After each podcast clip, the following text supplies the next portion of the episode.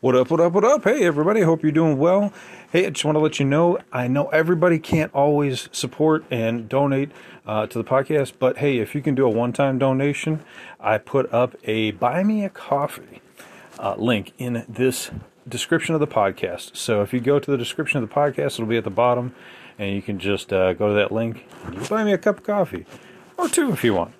And uh, that would just help support the show, and uh, I can I can wake up a little bit more and bring you more info. So thanks for listening to the podcast. If you can donate, that would be much appreciated. And let's get on to the show.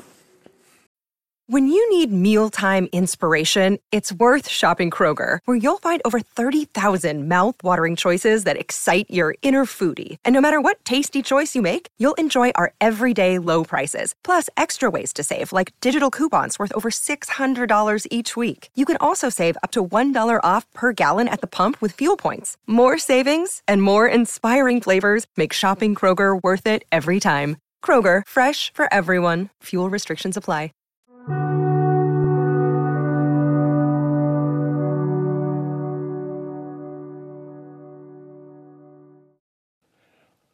What up, what up, what up? Welcome back to Lockdown Universe, home of the bizarre, peculiar, and unheard of stories of UFO legend and paranormal lore. Welcome back, welcome back.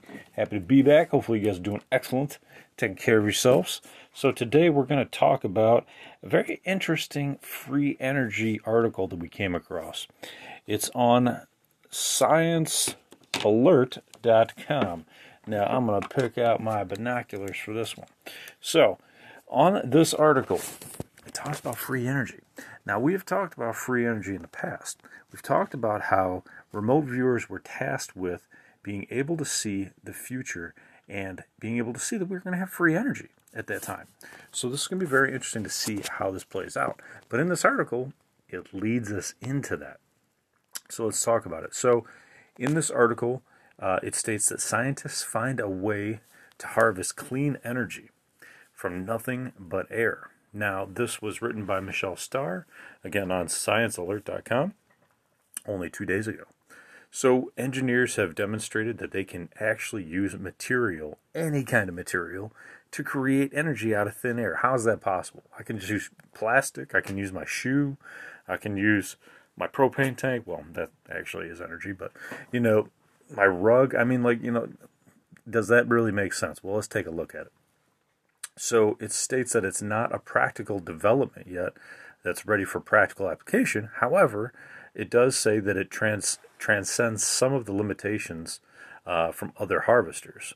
So all the material needs is to be poked with nano nanopores, not nanospores.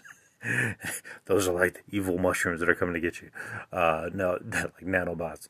No, nanopores less than 100 nanometers in diameter. That's around a thousandth of a width of human hair. That's pretty damn small. But if you think about it, when you wind a copper wire around, uh, you know, a pole, that creates a lot of energy. It it's it's about like tightly compacting energy around itself and then harnessing that, right? So that's kind of what they're doing here. They're they're using these very very small uh, holes to harness energy out of the air. Now, how they do that, though, let's keep going. Such material can harvest electricity generated by microscopic water droplets in humid air. Okay, so we need humid air. So would this work in like the dry deserts of like, you know, the Sandia Labs down in New Mexico or something like that? Maybe not. Um, but let's take a look. They state that they their discovery is called the gener, generic air gen effect. Boy, that's like a little bit forward and then backward. Generic air gen effect. The air contains an enormous amount of electricity. Now that's what's really interesting. It says engineer Jun Yao of UMass Am- Amherst. Now this is really interesting because to me, when I think about air generating an enormous amount of energy, I think about like going into a room where I'm near people and I feel their energy. And this is like where some people get you know nervous or they have these vibes that are coming off of people or they feel anxious well it's interesting because you have a lot of people these days that have social anxiety disorders. They don't really want to be around a lot of people. It's possibly possible that they're feeling these energies coming off of people. That's possible, isn't it? And it could be transforming their energy. So to keep their energy safe, some people want to stay home. I mean, it just kind of makes sense. But according to the uh, UMass Amherst Jun Yao, they state, think of a cloud, which is nothing more than mass of water droplets. Each of those droplets contains a charge, and when conditions are right, the cloud can produce a lightning bolt. Makes sense. But we don't know how to reliably capture electricity from a lightning bolt, unless you're Doc Brown forcefully generating it right into the uh, the old flux capacitor and zooming Marty back from uh, back to 85 from 55. Um, but what they've done on a small scale, a human built small scale, is a cloud that produces electricity for us predictably and continuously so we can harvest it. Now, that's where it gets really fascinating. Uh, so, they state that uh, if this AirGen sounds familiar, it's, it's because a team previously developed an air energy harvester and uh, they were using protein nanowires. Interesting. Uh, that were grown by a bacterium called Geobacter sulfurreducens. Interesting. Didn't know bacteria could create energy as well. Apparently it could. Um, so they realized this um, and they were able to create electricity that way as well. But this new technology seems to be on a higher level. So this generic and airgen model uses a film of material like cellulose or silk protein or graphene oxide, and the water molecules in the air can easily enter the nanospore, the nanopores. Geez, they're not mushrooms. The nanopores. Think about your face, right? The pores in your face. Think about, you know, thousands, millions of them on your face. Create energy. uh, but they say it's easy for them to travel to the top of the film and to the bottom as they run to the sides of the pore and they travel. And then this transfers to the material producing a buildup because more water molecules run into the top of the film and a charge imbalance occurs between the two sides. So this produces a similar effect to what we see in lightning, and especially lightning producing clouds, where the rising air creates more collisions with the water droplets at the top of the cloud, resulting in the excess of positive charge in higher clouds than the negative ones in the lower in the lower clouds. So this is how lightning works. And lightning is energy. Lightning is, you know, what do they say? Ben Franklin saw the lightning bolt and he said, "Oh, nope, that's energy right there. That's that's that's how we can get our electricity." Uh, of course, he couldn't quite harness it, I don't believe. Um, but at the moment, they state it's in its early stages. Um, you know, they're hoping to make it more practical um, and applicable. Um, the idea is super simple. It's never been discovered before, though, but it's open to all kinds of possibilities, Yao says.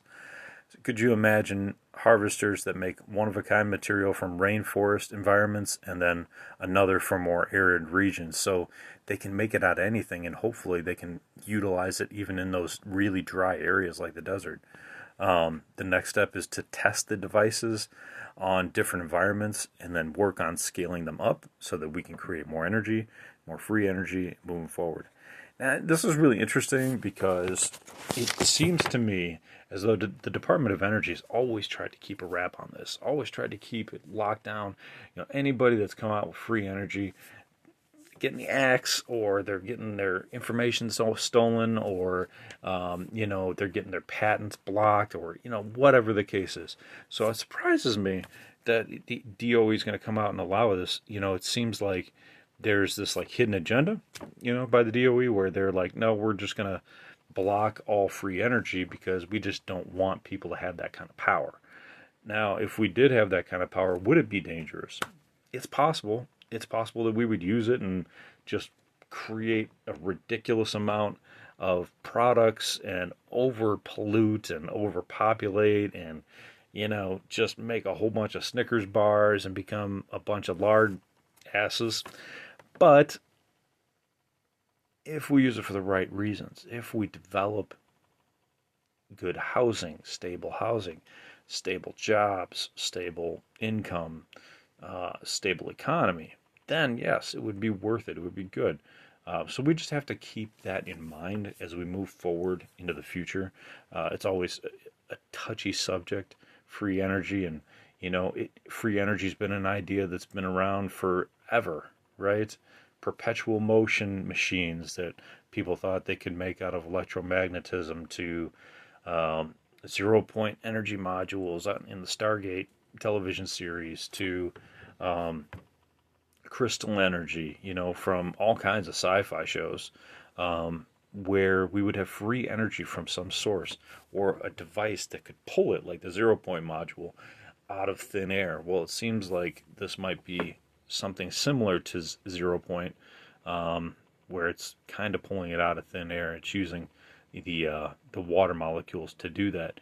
Now, as long as it doesn't eat up all the water, that wouldn't be a problem, right? If it's just using the water's physical properties and then dropping the water back out, we're we're golden, man. We're golden. So we'll see. We'll see what happens. What are your thoughts?